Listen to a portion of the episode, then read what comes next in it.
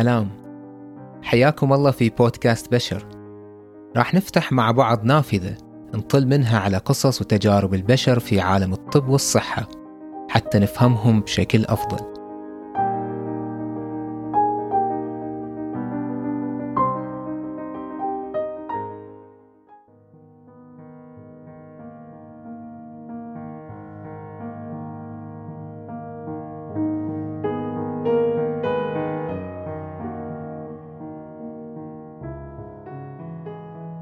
سبعينات القرن الماضي صاغ الطبيب وعالم النفس الأمريكي جورج إنجل مفهوم سماه ال biopsychosocial model أو النموذج الحيوي النفسي الاجتماعي.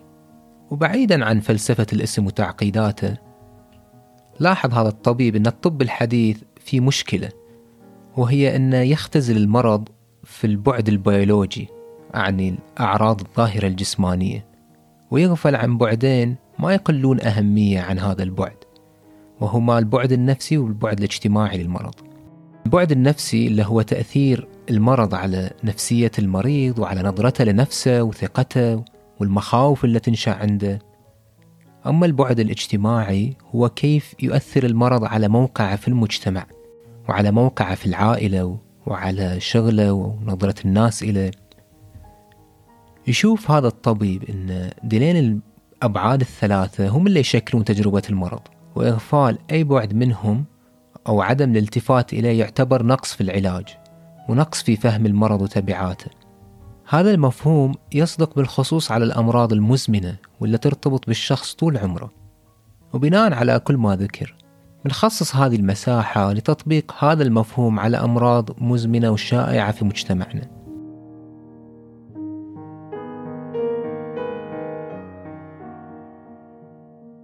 مرض السكلر بسبب عوامل كثيرة إن كانت بيئية جغرافية أو جينية ارتبط بمجتمعنا وتكونت وياه علاقة خاصة وصار له حضور كثيف في حياتنا. وهذا يحتم علينا محاولة فهم كل أبعاده بشكل أعمق وصاحب المرض هو أفضل من يعيننا على ذلك. فهني بيني وبين نفسي كنت أقول إي أحس. إي أعرف. أعرف شنو معنات الشيء بس طبعا ما أقدر أقول حق المريضة أكيد يعني. يقولون اسأل مجرب ولا تسأل طبيب. جنان مريضة سكلر وطبيبة متخصصة في أمراض الدم في بريطانيا. عرفتهم حق المرض كان صدمة لأن بيتنا كانوا مسوين تحاليل ما قبل الزواج. بس أمي طلعت حاملة حق المرض وبابا طلع أنه ما عنده أي جين غير سليم.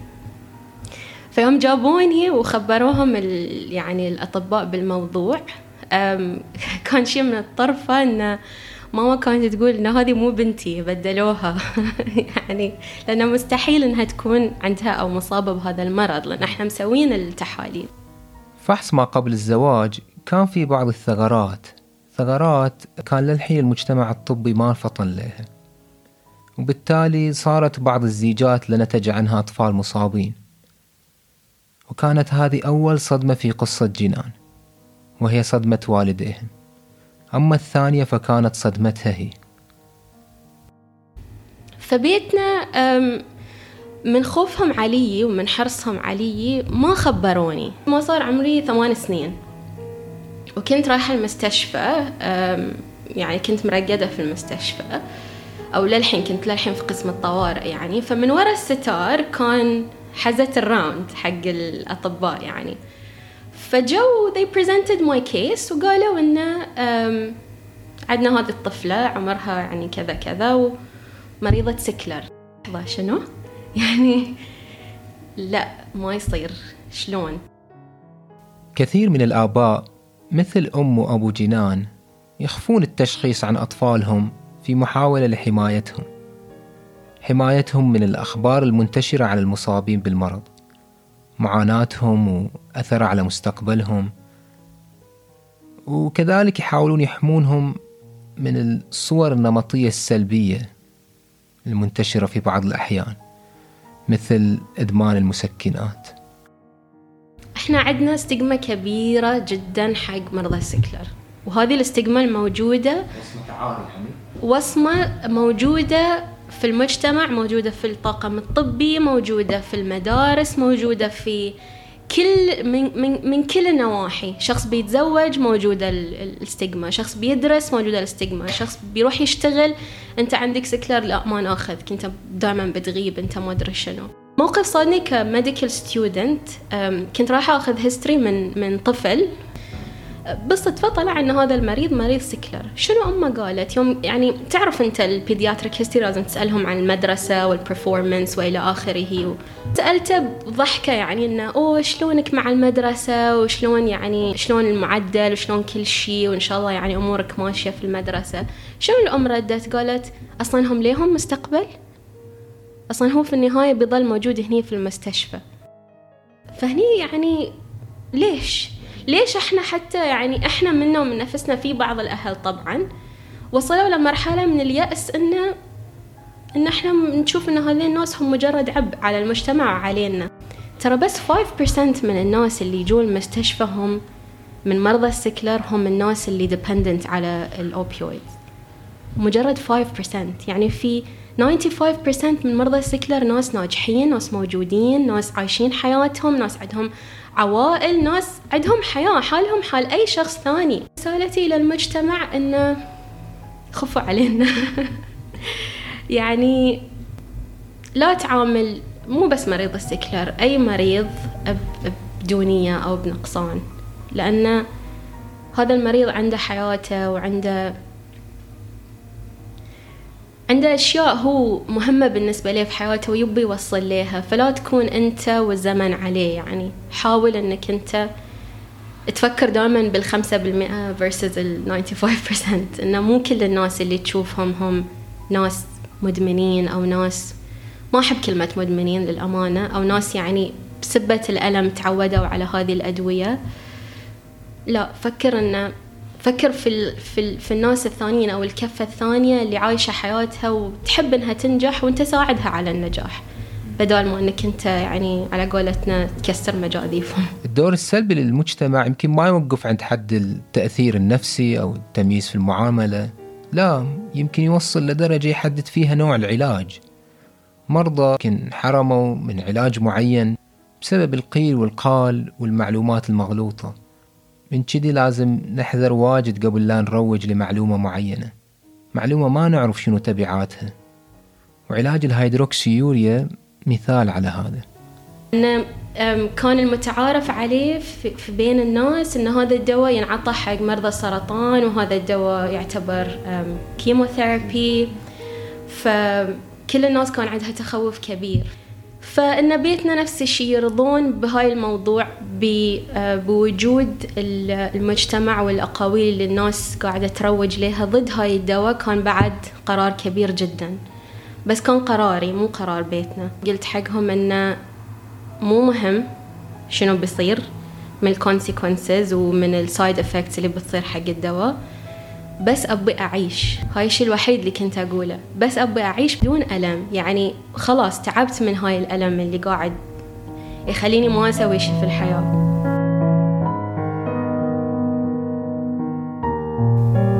ولا تخلون عندكم فكرة أن في بعض الأدوية أو في بعض الإجراءات الطبية اللي المجتمع قال عنها أنها مو زينة لأي سبب من الأسباب أو لأي شيء هم كانوا يفكرون فيه. إنها تمنعكم من تخلون ولادكم على الأدوية الصح اللي ممكن فعلا إنها تغير حياتهم مثل ما صار حقي يعني. إن هذا الدواء اللي خذيته غير حياتي تماما. من من إني كل يوم كنت أترقد في المستشفى يعني 12 مرة في السنة كنت أترقد يعني الموست شنو كل حياتي إلى أني تقريبا 12 سنة ما ترقدت ولا مرة. ف اتجهوا إلى الأشياء اللي بتساعد أولادكم إنهم يعيشون حياتهم حتى ولو كان في من المجتمع ضغوطات تمنعهم من هذا الشيء. مع أن علاج الهيدروكسيوريا اللي هو العلاج الدوائي أثبت فعاليته وبعد ما ننسى زراعة النخاع والثورة العلاجية اللي أحدثها لكن للحين الطب يعجز في بعض الحالات. هذا الفراغ اللي يتركه الطب يفتح باب قدام العلاجات الزائفة أو الجهات اللي تستغل حالة الاستماتة عند المريض وأهله لإيجاد العلاج. كرايسيس كانت تصيدني بكثرة في في مرحلة ثانوية بالخصوص. وبيتنا طرقوا كل الأبواب. يعني ما في باب ممكن أن الإنسان يتخيله بيتنا ما طرقه يعني سواء كان طبي روحاني طب بديل طاقة علم الطاقة يعني علوم غريبة عجيبة. علم توكينج ثيرابي يعني رحت حق ثيرابيست كانت تقول حقي كلمي الريد سيلز مالت شو يعني جايد ذم إنهم يروحون للمكان الصح بدل ما يروحون يسوون مشاكل في المكان الخطأ. Everything. يعني كل شيء في الحياة ممكن إن الإنسان يجربه. بيتنا كانوا يحاولون إنه يسوونه.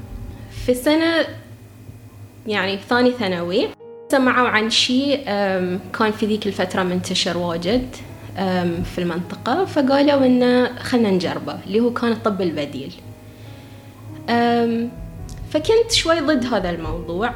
وليش كنت ضد هاي الموضوع؟ لأني كنت شوي للحين صغيرة وكان عندي مسرحية كبيرة وما كنت أبغى أفوتها في المدرسة يعني كان عندي امتحانات وحياتي وصديقاتي فما أبغى أترك كل شيء وأمشي للحين أتذكر حتى اليوم وشنو تفاصيل الموضوع لأنه كان بالنسبة حقي في ذيك الفترة قرار جدا كبير.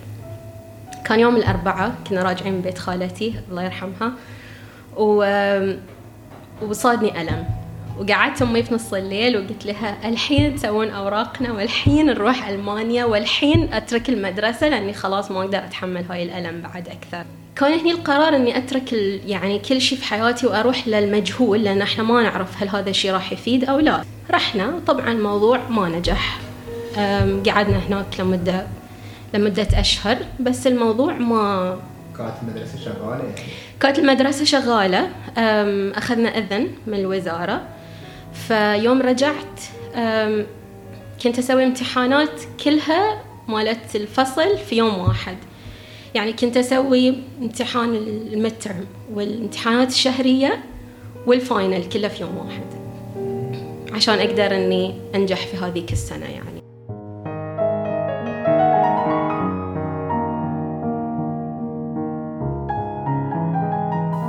طبيب إنجل ونموذج اللي أشرنا له في البداية هو جزء من تيار ظهر في الطب خلال العقود الأخيرة. هذا التيار يشوف أن الطب الحديث يفتقد لحاجة جوهرية في علاج المرضى وهي أنسنتهم.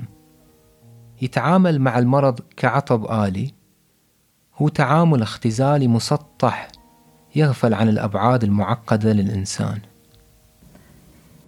I think what surprised me the most about, you know, that eight year period where I was sick was how much what I needed as a patient was different than what I thought my patients needed before I was a patient.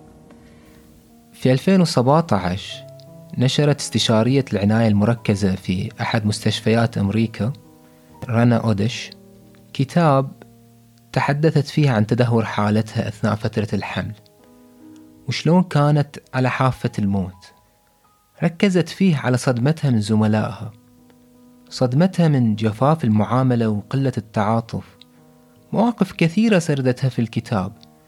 تقول فيه كيف إن معاملتها كمجرد حالة من الحالات كرقم كيف كانت ترهقها.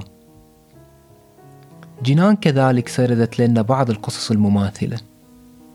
الموقف الأول صار يوم كنت في الجامعة وصادني ألم ورحت إلى المستشفى بروحي. يعني I managed somehow إني أسوق السيارة وأروح بروحي للمستشفى.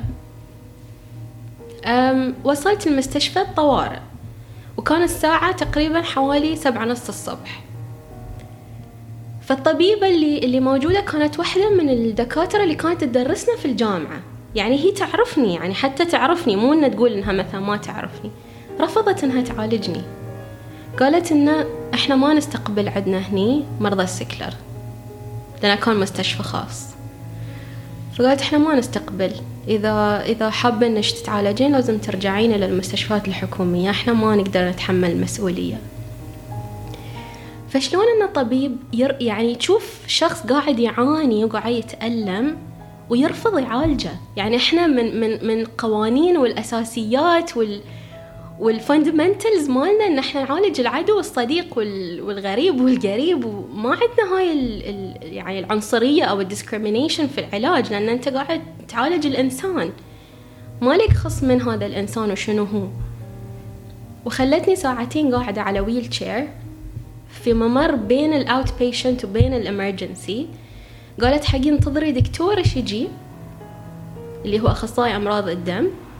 عشان هو يعالجش بس إحنا ما نعالجش يعني شنو؟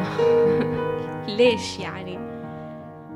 في خلال مرضتي ويعني الوقت اللي قضيته في المستشفى هني وكنت أعرف إني فعليا تعبانة. مو مو يعني اللي بس جاية حق ألم إنه فعلا يعني في شيء كبير قاعد يصير وإنه عندي مشكلة في التنفس وعندي مشكلة إلى آخره.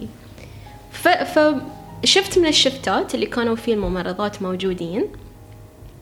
حسيت إني مو قادرة أتنفس. فضربت الجرس حق الممرضة عشان تجي كنت أحس بعد إني انه شوي بردانة على يعني أحس روحي مسخنة وشي وشي كذي. قلت لها ممكن تسوين حقي ال observation بس أتأكد إن إن الأكسجين okay وكل شيء okay. أم فسوت ال observation وكان الحرارة مرتفعة والضغط مرتفع. وال heart rate مرتفع بس الأكسجين كان طبيعي. بس كنت أحس إني مو قادرة أتنفس ففي أشياء مؤشرات طبيعية تقول إنه في شي خطأ. فقلت حقها ممكن لو سمحتين تنادين الدكتور اللي موجود لأنه أعرف إنه في ممكن احتمالية إن الأشياء تروح a wrong direction لأن توني صادتني هذه التجربة اللي هي ال acute chest فهي قالت إن هي ما تعرف تتصرف بتنادي nurse أكبر منها في الرتبة يعني. فمن وراء الستارة شنو قالت هذه ال nurse حق الممرضة ال junior؟ قالت حقها she's panicking because she wants her morphine. يعني؟ يعني هي قاعدة آه، في مرحلة ذعر فقط وقاعد تسوي هاي مثل ما إحنا نقول الفيلم أو الدراما بس لأنها تبي المورفين. فمن وراء الستارة هي قاعد تقول هذا الكلام ف هني شوي يعني أنا مو من الناس اللي ينفعلون بشكل يعني ويا الناس يعني ما انفعل فهني قلت لها إذا أنتين senior nurse أنا أقول لش ك hematology registrar إن في شي غلط. وهذا الشيء مو صح اللي انتين قاعد تسوينه والحين لازم تنادين الطبيب. و already في note في ال system مكتوبة من ال consultant أي شيء يصيدها يعني يصيدني اتصلوا فينا direct لأن هي توها صادتها ال acute chest وإحنا ما نبي إنه يصيدها هذا الشيء مرة ثانية و... وإذا صادها لازم نتصرف يعني it's very time critical فاهم علي؟ يعني انه الشيء مو لعبة. وهي بكل بساطة شنو قالت حق المريضة الثانية؟ قالت لها حتى إذا بتعطينها المورفين لا تعطينها الجرعة الكاملة. يعني الجرعة 10 ملغ أعطيها 1 ملغ يعني كأنها عايشة مع تحدي انه بكسر يعني بكسر راس هذا المريض اللي يفكر إنه هو أي وقت يبي المورفين بعطيه إياه. جفاف المعاملة وقلة التعاطف من قبل الطاقم الطبي وأقصد إن كانوا أطباء أو ممرضين ما نشأ من عدم بل كل هذا تكون نتيجة عوامل كثيرة مثل ضغط العمل وقلة الوقت والتوتر. هذه العوامل تحول بين المعالج وبين إنه يدرك الحاجات النفسية للمرضى. بعد ما ننسى التكنولوجيا اللي صارت في بعض الحالات عائق. الطبيب أوقات يطالع شاشة الكمبيوتر أكثر من ما يشوف وجه المريض أثناء المعاينة. وأخيرا الاعتياد. كثير من الدراسات دعمت هذه النقطة وهي أن كل ما تمر سنين العمل للطبيب كل ما يقل إحساسه وتعاطفه مع المرضى. وهذه طبيعة البشر على كل حال إنهم يعتادون على كل شيء. لكن بالنسبة لجنان ورنا التجربة الشخصية اللي مروا فيها خلتهم يطوون كل هذه المسافات ويتخطون كل هذه العوامل والحواجز. I didn't value I didn't know to value just being present for someone's suffering. And seeing أتذكر في هذا الصدد مقال قرأته على منصة معنى أقتبس منه التالي. الألم لا يوصف فقط يعاش ولا يمكن مشاركته مع الآخرين بنفس الكفاءة. فأحاسيس سطحية تلك التي يدركها غير المريض عن المريض. ولو جلس بجوار المريض مئة عام. انتهى الاقتباس. التجربة الذاتية أعطتهم يعني جنان ورنا منظور مختلف. الألم والمعاناة الشخصية هي الشرخ اللي من خلاله قاموا يبصرون منا معاناة الآخرين. كذلك قال جلال الدين الرومي لا تجزع من جرحك وإلا فكيف للنور أن يتسلل إلى باطنك؟ يعني ما بين ال ال الوعي واللاوعي أسمع كل هاي الكلام. فكنت أوتعي وأقول لا ما أبي vascath ليش؟ لأني قبل يومين مركبة حق مريض. أعرف شنو بيكون traumatizing الموضوع. أعرف شنو إنه لازم يسوون. يعني أعرف التكنيك مال ال procedure شلون تستوي that's like لا ما أبي هذا الشيء أسويه. يعني حتى الاشياء البسيطة مثل إحنا دائما ناخذ ABG من عند المريض بس إحنا ولا مرة جربنا ABG على روحنا. فإن ال ABG كان فعلا مؤلم. يعني إحنا قبل ما نعطي الأبرة حق المريض نقول له أوه ترى هذا الشيء بيألم لأن إحنا قاعدين ناخذ ال sample من ال من ال artery مو من ال vein بس لا صدق فعلا ترى يعني يعني كل هذه الأشياء إن أنت تعيشها كمريض مو كطبيب أنت تعيش كل هذه التفاصيل. غير عن إني ما أترك المريض وهو يتألم إن في أشياء و details بسيطة جدا ممكن الطبيب يكون جدا غافل عنها. اللي هي مثل ما قلنا إن أنت تدور عرق حق المريض وما تحصل ليه ما تقدر تركب ليه كانيولا. وتقعد مليون مرة بس قاعد تدور تدور. زين ترى هو قاعد يعني هو already متألم. مو شرط إنه يكون في حتى يعني sickler أي مرض ثاني يعني هو already تعبان هذا الشخص. فأنت ليش قاعد يعني تسوي شيء بغير إدراك إن أنت بالنسبة لك tick box أنا عندي كانيولا لازم أركبها اليوم. فيلا أروح أركب. أجرب مرتين ثلاث أجرب.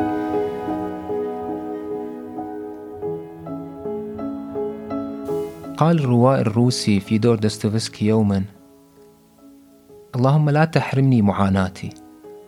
في إشارة منا إلى أن المعاناة الذاتية هي سبيل الحكمة وهي اللي تعيدنا على فهم الآخرين وأنفسنا. أما أنا فأقول لا تنتظر معاناتك ولا تبحث عن ألمك. فذلك كله بيد مدبر الأمور ومقدرها. تكليفك هو أن تسمع وتنصت بقلب مفتوح لآلام الآخرين ومعاناتهم حتى تفهم وتتعاطف وتزداد حكمة. كان معكم محمد الوداعي. دمتم في خير وعافية.